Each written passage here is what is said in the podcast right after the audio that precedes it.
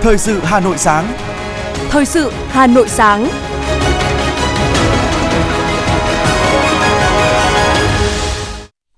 Kính chào quý vị và các bạn, bây giờ là chương trình thời sự của Đài Phát thanh và Truyền hình Hà Nội. Chương trình sáng nay, thứ hai, ngày 1 tháng 5 năm 2023 có những nội dung chính sau đây.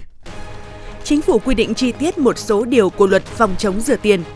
Khách quốc tế đến Việt Nam 4 tháng qua tăng gần 20 lần so với cùng kỳ năm trước ngoái và ước đạt hơn 3,68 triệu lượt người. Hà Nội sẽ công bố kế hoạch tuyển sinh đầu cấp của 30 quận huyện thị xã vào ngày 18 tháng 5 tới.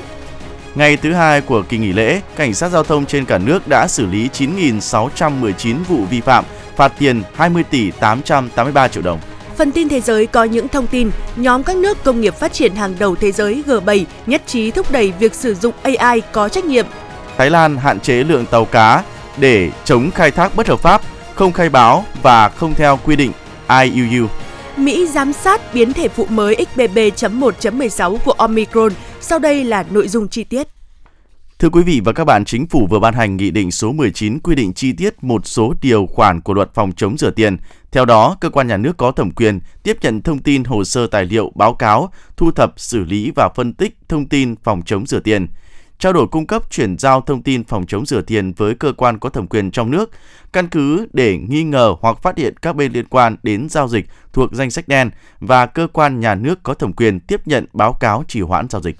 4 tháng năm 2023, tổng kim ngạch xuất nhập khẩu hàng hóa ước đạt 210,79 tỷ đô la Mỹ, cán cân thương mại hàng hóa ước tính thặng dư 6,35 tỷ đô la Mỹ. Trong 4 tháng đầu năm 2023, theo Tổng cục Thống kê, có 20 mặt hàng đạt kim ngạch xuất khẩu trên 1 tỷ đô la Mỹ, chiếm 83,8% tổng kim ngạch xuất khẩu. Trong đó có 5 mặt hàng xuất khẩu trên 5 tỷ đô la Mỹ, chiếm 57,4% tổng kim ngạch xuất khẩu của cả nước có 19 mặt hàng nhập khẩu đạt trị giá trên 1 tỷ đô la Mỹ, chiếm tỷ trọng 75,8% tổng kim ngạch nhập khẩu. Có hai mặt hàng nhập khẩu trên 5 tỷ đô la Mỹ, chiếm 37,1%. Số liệu từ Tổng cục Thống kê cho biết, trong 4 tháng qua, Hoa Kỳ tiếp tục là thị trường xuất khẩu lớn nhất của Việt Nam với kim ngạch ước đạt 28,4 tỷ đô la Mỹ. Theo Bộ Công Thương, trong số các thị trường xuất khẩu quan trọng của Việt Nam, Trung Quốc đang giữ vị thế là đối tác thương mại lớn nhất và là thị trường xuất khẩu lớn thứ hai của Việt Nam sau Mỹ. Trong thời gian tới, Trung Quốc vẫn là thị trường còn nhiều điểm sáng, nhiều dư địa, dự báo với nhiều kỳ vọng cho các đơn hàng xuất khẩu trong những quý tiếp theo. Tính chung 4 tháng đầu năm 2023, khách quốc tế đến nước ta ước đạt hơn 3,68 triệu lượt người, gấp 19,2 lần cùng kỳ năm trước. Trong tổng số hơn 3,68 triệu lượt khách quốc tế đến Việt Nam 4 tháng đầu năm nay, khách đến bằng đường hàng không đạt 3,26 triệu lượt người, chiếm 88,7% lượng khách quốc tế đến Việt Nam và gấp 19,2 lần cùng kỳ năm trước. Bằng đường bộ đạt 372.900 lượt người, chiếm 10,1% và gấp 17 lần. Bằng đường biển đạt 44.000 lượt người, chiếm 1,2% và gấp 688,2 lần. Những con số trên cho thấy những tín hiệu tích cực của thị trường du lịch. Tuy nhiên, nếu so với cùng kỳ của năm 2019, thời điểm chưa xảy ra Covid-19, số lượng du khách quốc tế đến Việt Nam trong 4 tháng đầu năm 2023 vẫn chỉ bằng 67,1%. Mới đây, theo thống kê top 10 địa điểm du lịch hè 2023 được người Việt tìm kiếm nhiều nhất qua Google Flights, có đến 8 địa điểm trong bảng xếp hạng nằm trong khu vực châu Á-Thái Bình Dương. Tuy nhiên, người Việt chỉ chọn 4 điểm nội địa là nơi du lịch mùa hè này, lần lượt là Đà Nẵng, Thành phố Hồ Chí Minh, Phú Quốc và Hà Nội. Đáng chú ý, thành phố Bangkok, Thái Lan là địa điểm mà đa số người Việt mong muốn ghé thăm nhất mùa hè này. Bảng xếp hạng cũng thể hiện sự quan tâm đáng kể của du khách Việt đối với các thành phố nổi tiếng như Paris của Pháp, Tokyo, Nhật Bản hay Los Angeles, Mỹ. Năm 2023, du lịch Việt Nam đề ra mục tiêu đón 110 triệu lượt khách du lịch, trong đó khoảng 8 triệu lượt khách quốc tế, khách du lịch nội địa khoảng 102 triệu lượt, tổng thu từ khách du lịch khoảng 650.000 tỷ đồng. Ngành điện vừa có văn bản chỉ đạo công ty mua bán điện EPTC liên quan đến việc đàm phán giá điện với các dự án điện gió, mặt trời chuyển tiếp.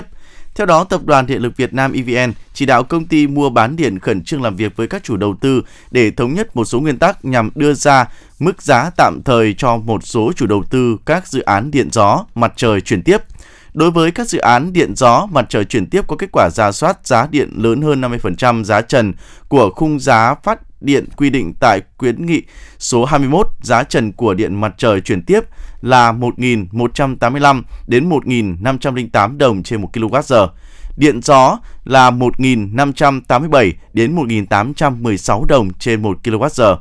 Nhưng chủ đầu tư đồng ý được áp dụng mức giá tạm thời tối đa bằng 50% giá trần trên.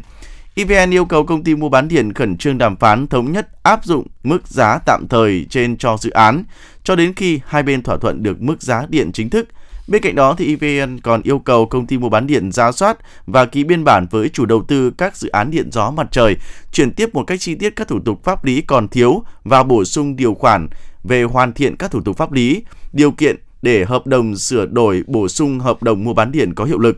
Song song đó, công ty mua bán điện cũng cần phải khẩn trương đàm phán giá điện chính thức của các dự án điện gió mặt trời chuyển tiếp theo các chỉ đạo của Bộ Công Thương và của tập đoàn. Các nhiệm vụ trên phải được báo cáo kết quả về tập đoàn trước ngày 5 tháng 5 năm 2023 để EVN báo cáo Hội đồng thành viên tập đoàn và Bộ Công Thương xem xét chỉ đạo. Các doanh nghiệp kinh doanh ga cho biết giá ga bán lẻ ngày hôm nay quay đầu tăng trở lại với mức tăng nhẹ chỉ 2.000 đồng một bình 12 kg.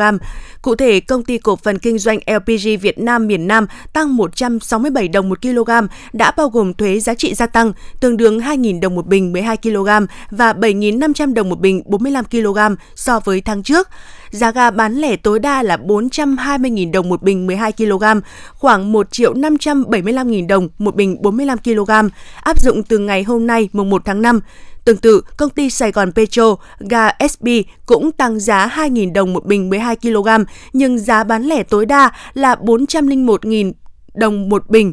Theo Chi hội ga miền Nam, giá ga quay đầu tăng nhẹ do giá ga thế giới tháng 5 chốt ở mức 555 đô la Mỹ một tấn, tăng 5 đô la Mỹ một tấn so với tháng 4. Trước đó, giá ga đã có phiên giảm giá mạnh vào tháng 4 khi giảm đến 62.000 đồng một bình 12 kg.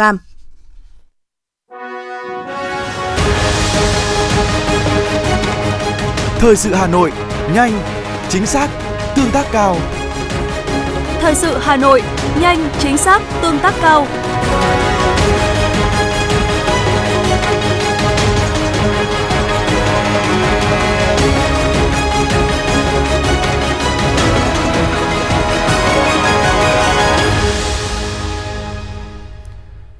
Xin chuyển sang những thông tin đáng chú ý khác.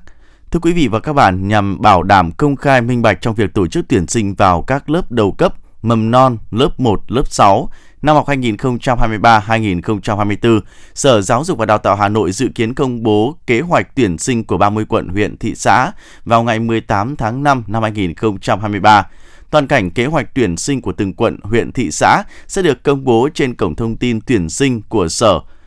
TS đầu cấp .hanoi.gov.vn Năm học 2023-2024, thành phố Hà Nội vẫn áp dụng phương thức xét tuyển theo tuyến do Ủy ban nhân dân quận, huyện, thị xã quy định để tuyển sinh học sinh vào trường mầm non, lớp 1 và lớp 6. Phụ huynh học sinh có thể đăng ký tuyển sinh trực tuyến hoặc trực tiếp. Thời gian tuyển sinh trực tuyến từ ngày mùng 1 tháng 7, trong đó thì tuyển sinh vào lớp 1 từ ngày mùng 1 tháng 7 đến hết ngày mùng 3 tháng 7, tuyển sinh trẻ 5 tuổi từ ngày mùng 4 tháng 7 đến hết ngày mùng 6 tháng 7, tuyển sinh vào lớp 6 từ ngày mùng 7 tháng 7 đến hết ngày mùng 9 tháng 7. Thời gian tuyển sinh trực tiếp từ ngày 13 tháng 7 đến hết ngày 18 tháng 7 năm 2023. Thưa quý vị và các bạn, được thành lập từ năm 1992, trường trung cấp y dược Tuệ Tĩnh, tiền thân là trường dân lập y học cổ truyền Hà Nội, luôn mong muốn truyền tải những vốn quý về y học dân gian, y học phương Đông và y học hiện đại cho các thế hệ tâm huyết với nghề. Ngay từ những ngày đầu thành lập, nhà trường đã xác định chất lượng đào tạo là mục tiêu hàng đầu để phát triển và khẳng định được vị thế vững vàng trong nhóm các trường khối ngành khoa học sức khỏe thuộc hệ thống giáo dục nghề nghiệp. Với 4 lần đổi tên và 2 lần thay đổi bộ chủ quản, trường trung cấp y dược Tuệ Tĩnh Hà Nội nay thuộc Sở Lao động Thương binh và Xã hội Hà Nội.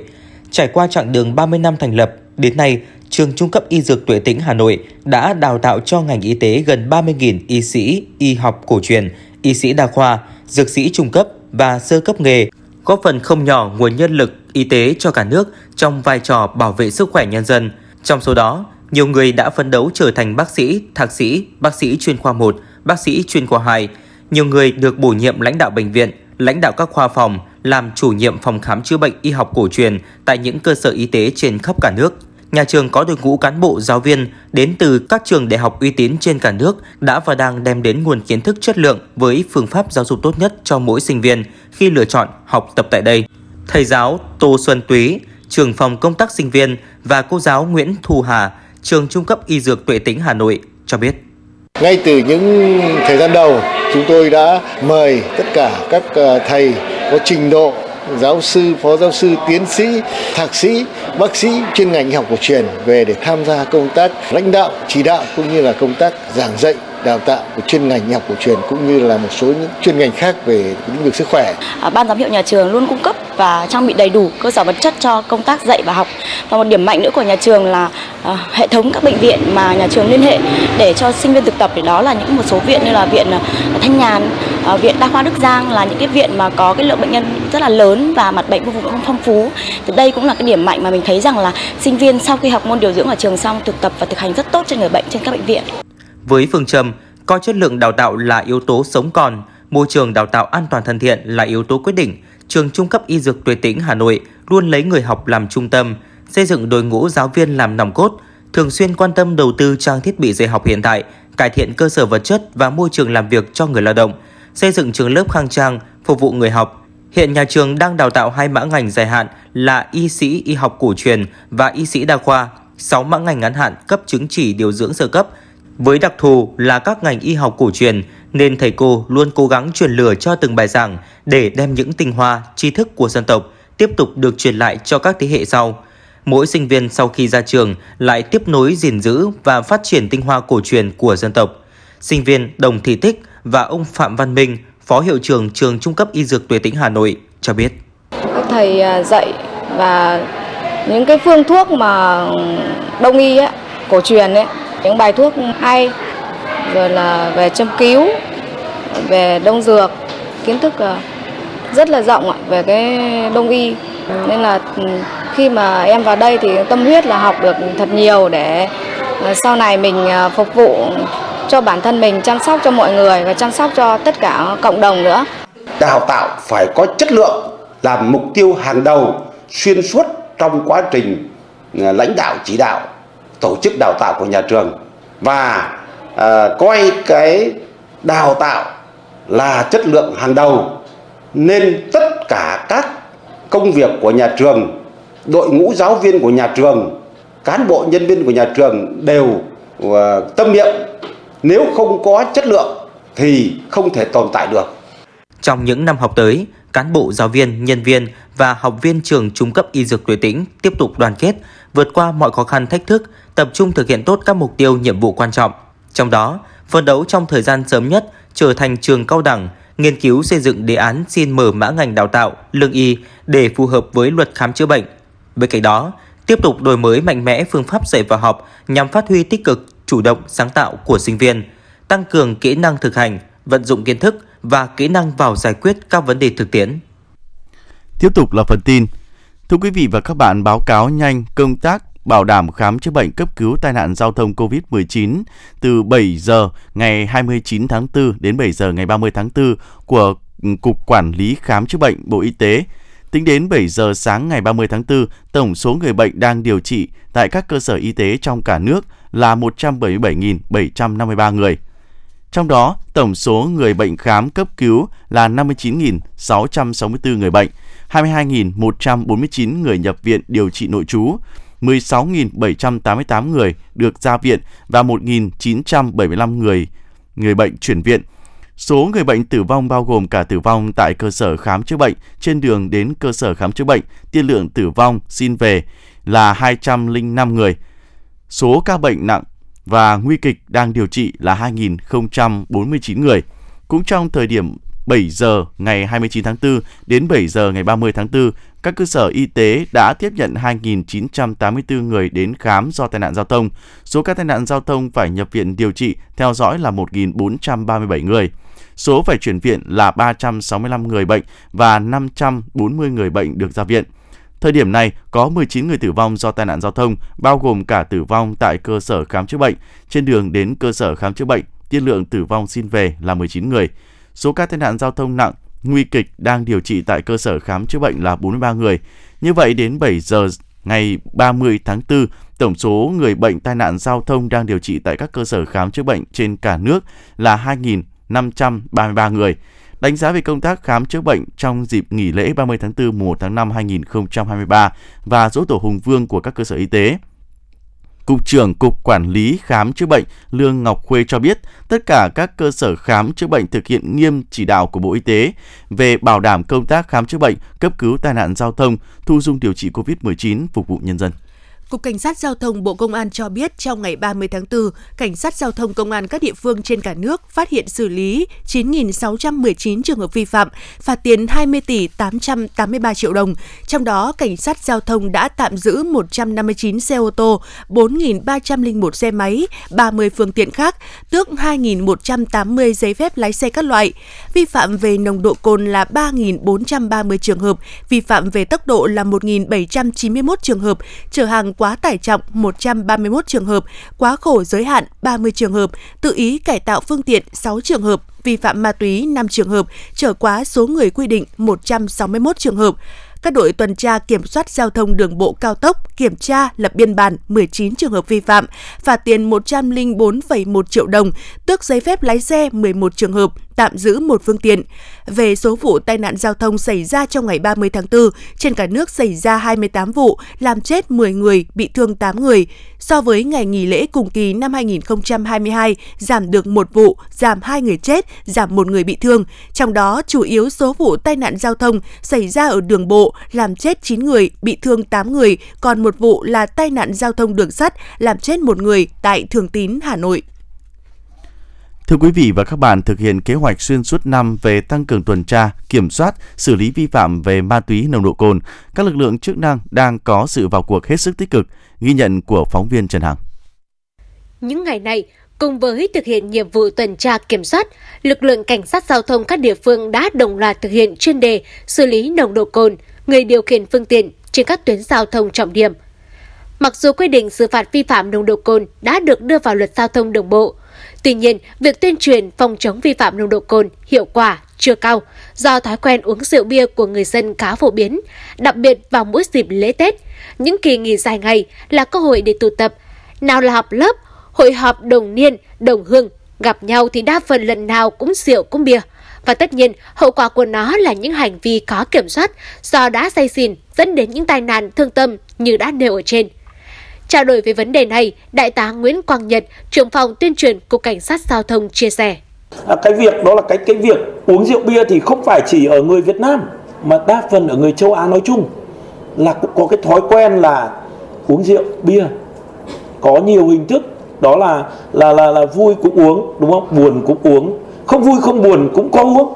Và bạn bè gặp nhau rồi ký kết rồi các thứ thì cũng uống thế nhưng mà có một cái thói quen của chúng ta đang khác với cả các nước đó là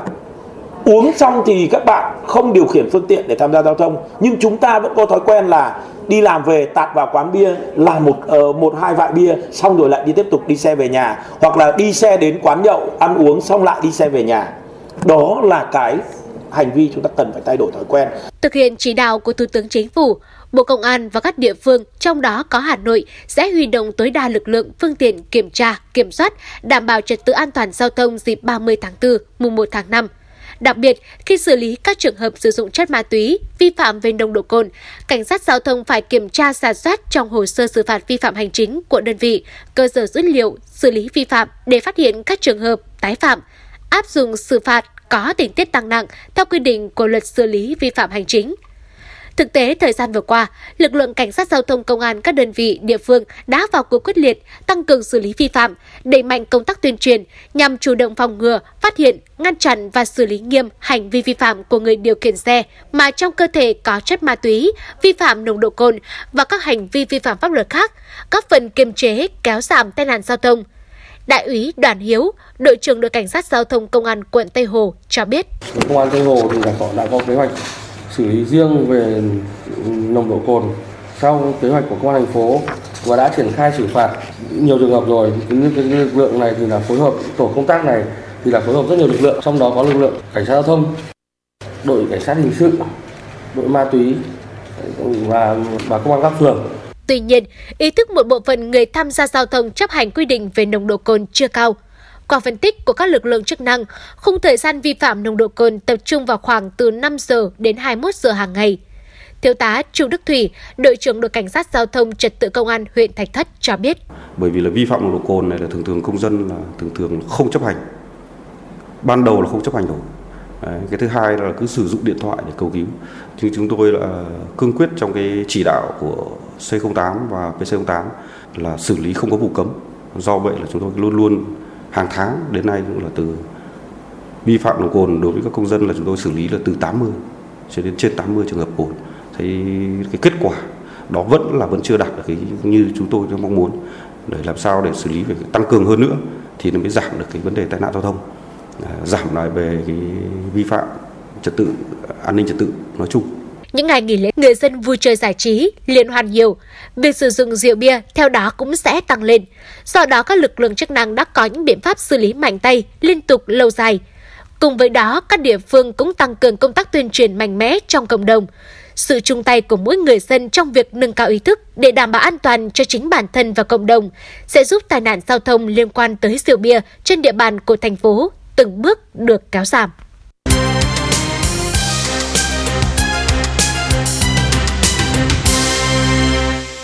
Thưa quý vị và các bạn, tọa lạc ngay dưới chân núi Sài, chùa Thầy, xã Sài Sơn, huyện Quốc Oai từ lâu đã trở thành điểm du lịch văn hóa tâm linh và di tích thu hút khách thập phương bởi phong cảnh hữu tình hòa hợp với thiên nhiên. Mùa lễ hội năm nay, với sự kết hợp của Sở Du lịch Hà Nội, khu di tích quốc gia đặc biệt này đã có nhiều hoạt động trải nghiệm nhằm thu hút khách du lịch. Tại sân chùa Thầy, 50 sinh viên đến từ các trường đại học đã tham gia chương trình trình diễn với bộ sưu tập trang phục truyền thống. Các bạn sinh viên muốn truyền tải thông điệp, gìn giữ và quảng bá trang phục áo dài truyền thống của phụ nữ Việt Nam qua các thời đại. Ngoài phần trình diễn trang phục, nhiều hoạt động như múa rối nước tại Thủy Đình do câu lạc bộ rối nước Sài Sơn biểu diễn và nhiều trò chơi dân gian. Bạn Lê Thanh Duyên, sinh viên trường Đại học Khoa học Xã hội và Nhân văn, chia sẻ. À, em đến từ Vĩnh Phúc và đây là lần đầu tiên mà em đến uh, chùa thầy. Thì uh, hôm nay ở đây có lễ hội rất là vui ạ. Và lần đầu tiên em được mặc cổ phục và đứng trong một cái không khí nó vui vẻ và tấp nập như thế này ạ. Thì em cảm thấy uh, em đã có những thêm những kiến thức và những hiểu biết về chùa thầy uh, về văn hóa của Hà Nội nói chung cũng như là Quốc Oai nói riêng. Tại chùa Thầy, để thúc đẩy quảng bá sản phẩm ô cốp của địa phương, huyện Quốc Oai cũng bố trí các gian hàng bày bán những sản phẩm du lịch làng nghề tại Quốc Oai được giới thiệu tới du khách. Chị Nguyễn Thu Nga, CEO thương hiệu ngũ cốc Min Min, xã Tuyết Nghĩa, huyện Quốc Oai cho hay. Và tôi rất là biết ơn ờ, sự quan tâm của chính quyền đã giúp cho các chủ thể ô cốp của chúng tôi đã có được những cái cơ hội để mà uh, quảng bá sản phẩm đến tay người tiêu dùng và khách du lịch. Đây cũng là một cái niềm tự hào vô cùng lớn lao là những cái sản phẩm mà uh, mang cái tính là đặc trưng uh, đại diện cho nhân dân quốc oai và tôi rất là biết ơn sự quan tâm của chính quyền. Hy vọng là trong cái dịp quảng bá này thì doanh nghiệp của chúng tôi sẽ có được nhiều cơ hội để hợp tác và đưa sản phẩm đến tay người tiêu dùng hơn nữa. Cùng với các trò chơi dân gian, đến với chùa Thầy là du khách đến với những giá trị tâm linh và di tích lịch sử. Nhà lưu niệm Chủ tịch Hồ Chí Minh dưới chân núi Thầy, chùa Một Mái là địa điểm tham quan hàng đầu tại di tích quốc gia đặc biệt Chùa Thầy và khu vực núi đá Giải Sơn, Hoàng Xá, Phượng Cách. Nơi đây trong những năm tháng đầu chỉ đạo cuộc kháng chiến trường kỳ chống thực dân Pháp xâm lược, Chủ tịch Hồ Chí Minh đã lưu lại từ ngày 3 tháng 2 đến ngày 3 tháng 3 năm 1947. Những hiện vật đơn sơ vẫn còn đây như nhắc nhớ cho các thế hệ trẻ về truyền thống uống nước nhớ nguồn. Khi được công nhận điểm du lịch di tích quốc gia đặc biệt Chùa Thầy, huyện Quốc Oai cũng sẽ tập trung đầu tư xây dựng, hoàn thiện tour du lịch trải nghiệm để khai thác hết tiềm năng của Chùa Thầy và các di tích lịch sử trên địa bàn huyện. Bà Nguyễn Hồng Hợi, Phó trưởng phòng Văn hóa Thông tin huyện Quốc Oai cho biết. Việc à, được công nhận điểm à, du lịch à, di tích quốc gia đặc biệt chùa Thầy là một niềm phấn khởi đối với huyện Quốc Oai. À, trong thời gian tới thì Ủy ban huyện Quốc Oai sẽ tiếp tục À, đầu tư để à, tôn tạo à, các cái di tích và đặc biệt là di tích quốc gia đặc biệt chùa Thầy để tiếp tục phát huy cái giá trị của điểm di tích quốc gia đặc biệt cũng như là phát huy cái điểm đến để nhằm quảng bá đến nhân dân, du khách không chỉ trong ngoài huyện mà cả trong nước và ngoài nước. Trong thời gian lễ hội chùa Thầy diễn ra sẽ có nhiều hoạt động trải nghiệm cho du khách tham quan du lịch. Đây cũng là hoạt động nhằm bảo tồn, tôn vinh và phát huy các giá trị lịch sử, văn hóa, truyền thống của quần thể di tích quốc gia đặc biệt chùa Thầy. Thưa quý vị, thời gian gần đây, trào lưu mặc cổ phục Việt để chụp ảnh đã được nhiều bạn trẻ hưởng ứng. Tại Hoàng Thành Thăng Long, mỗi ngày có hàng trăm người đến thuê trang phục và tận dụng không gian hoàng cung xưa để chụp ảnh, đặc biệt là vào những ngày cuối tuần hay những ngày nghỉ lễ này.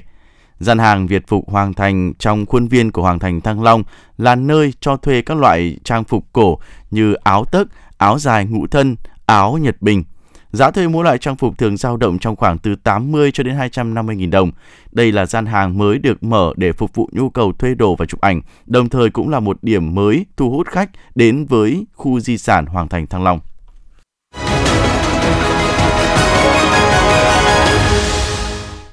Xin chuyển sang phần tin quốc tế. Các bộ trưởng công nghệ và kỹ thuật số của nhóm các nước công nghiệp phát triển hàng đầu thế giới G7 ngày 30 tháng 4 đã nhất trí thúc đẩy việc sử dụng trí tuệ nhân tạo AI có trách nhiệm trong bối cảnh các nước tìm cách tận dụng những công nghệ đang phát triển nhanh chóng như ChatGPT được cho là có thể mang lại lợi ích cao song gây ra quan ngại liên quan đến quyền riêng tư và nguy cơ bị lạm dụng. Bên cạnh đó, các bộ trưởng G7 cũng khẳng định sự cần thiết của việc thiết lập thỏa thuận quốc tế nhằm tăng cường sự lưu thông tự do dữ liệu tin cậy tin cậy xuyên biên giới do việc trao đổi dữ liệu hiện là một trong những hoạt động chính của thương mại toàn cầu. Các bộ trưởng công nghệ và kỹ thuật số G7 cũng nhất trí tiến hành các cuộc thảo luận trong tương lai về AI tạo sinh, trong đó tập trung thảo luận các vấn đề như quản trị, thúc đẩy tính minh bạch và giải quyết thông tin sai lệch. Thái Lan sẽ thành lập một trung tâm dịch vụ một cửa để giải quyết tiền bồi thường cho các chủ tàu đánh cá muốn rời bỏ ngành này. Đây là bước đi cụ thể của Thái Lan trong lộ trình quản lý bền vững nguồn lợi thủy hải sản, góp phần chống khai thác bất hợp pháp, không khai báo và không theo quy định IUU.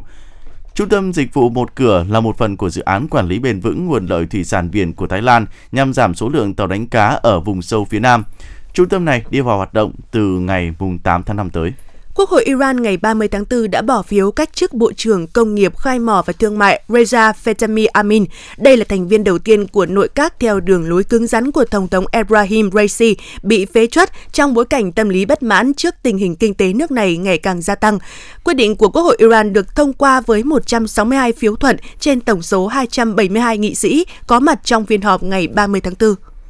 Ukraine đã gửi công hàm phản đối tới Đại sứ quán Ba Lan và EU tại Kiev, chỉ trích các hạn chế nhập khẩu nông sản của Ukraine vào các quốc gia thành viên trong khối. Động thái này được người phát ngôn Bộ Ngoại giao Ukraine Oles uh, à, Nikolenko công bố trong một bài đăng ở trên Facebook hôm ngày 29 tháng 4.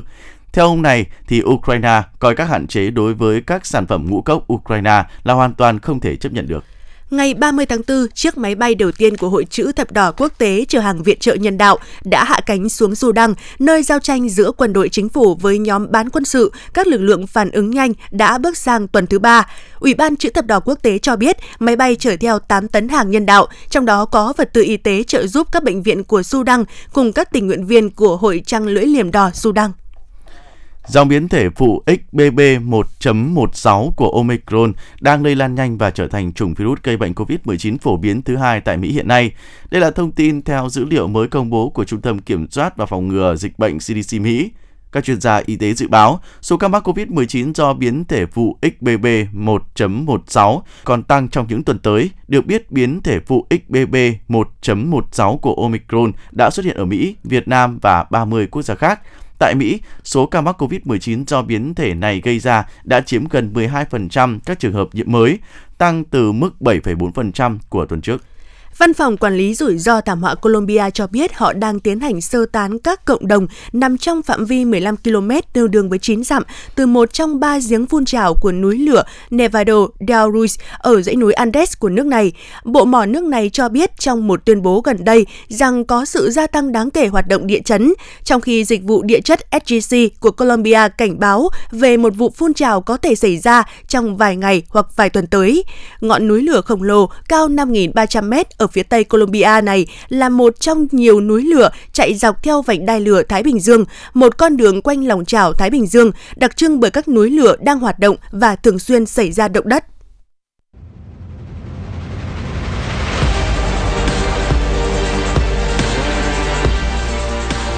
Bản tin thể thao Bản tin thể thao